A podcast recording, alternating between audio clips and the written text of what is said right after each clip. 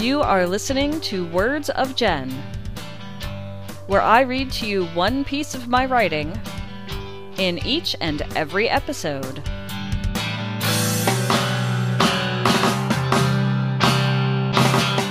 This is Jen, and you are listening to Words of Jen. This is episode number 61. This one is titled Mind Eraser. My dentist insisted that I needed sedation medication for a root canal. I was told that it would make me feel very relaxed. Instead, it functioned as a mind eraser. My husband and I got into a car so I could get to my dentist appointment. This was not my regular dentist, who is in town and easily accessible by bus or rideshare.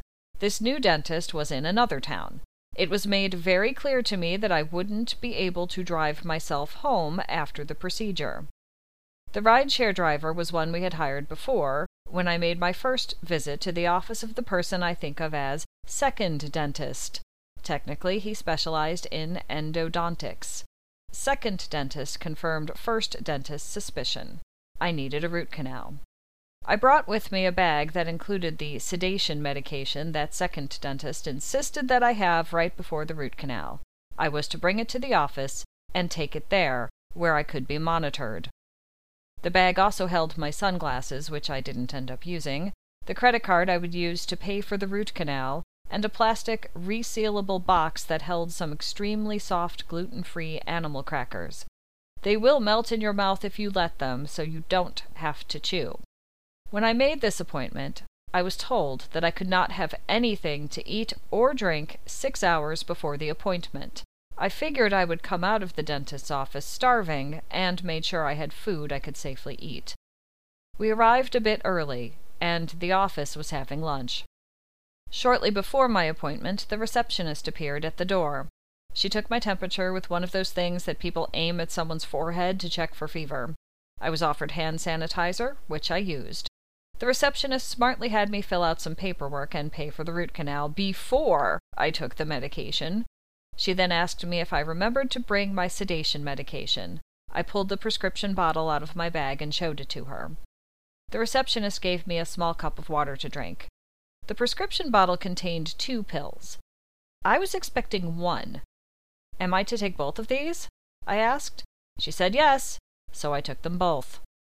The receptionist then pointed me to the bathroom. I remembered a call from second dentist's office a few days ago, in which I was reminded not to eat or drink anything six hours before the appointment. The reason was simple. They expected I'd be in second dentist's office for three hours.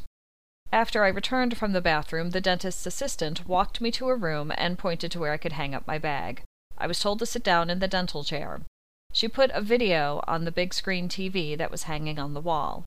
National Geographic's Deep Sea started playing. It was narrated by David Attenborough. I started to feel a bit more relaxed as I watched whales eating krill. A large swarm of tiny fish followed the whale. The dentist's assistant moved around the room, setting up for the procedure I was about to have. Let me know when you start to feel something, she told me. What should I feel? I asked. Very relaxed. A little while later, I got cold. She kindly brought me a blanket and tucked me in. She said they keep the room cold because they all have to wear PPE, and it makes them warm. I vaguely remember saying that I felt sleepy, I think I heard the dentist assistant ask me something. She sounded very far away. I remember having a brace of some kind pushed into my mouth to keep my jaw open during the root canal. When I woke up, I wasn't aware that any time had passed. I must have looked confused. The dentist's assistant was talking to me, but I wasn't able to focus on what she said. The next thing I remember, I was sitting on a bench outside a second dentist's office with my husband. I tried to make a post on social media to let my friends know that the root canal was over and that I was okay. I don't really remember getting into the rental car. Everything was still a blur after we returned home. To the best of my knowledge, I changed back into pajamas and went to sleep. The next day, or maybe it was later that evening, I was scrolling through social media. There was not one, but two incoherent posts that I made while under the influence of sedation medication.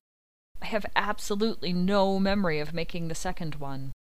One of my friends sent me a very kind response. That was nice. What else happened that I was unaware of? My husband told me that the dentist's assistant came to the door of the office and gave him a lot of information about aftercare. I don't remember that happening. He also said I fell asleep on the way home in the rental car.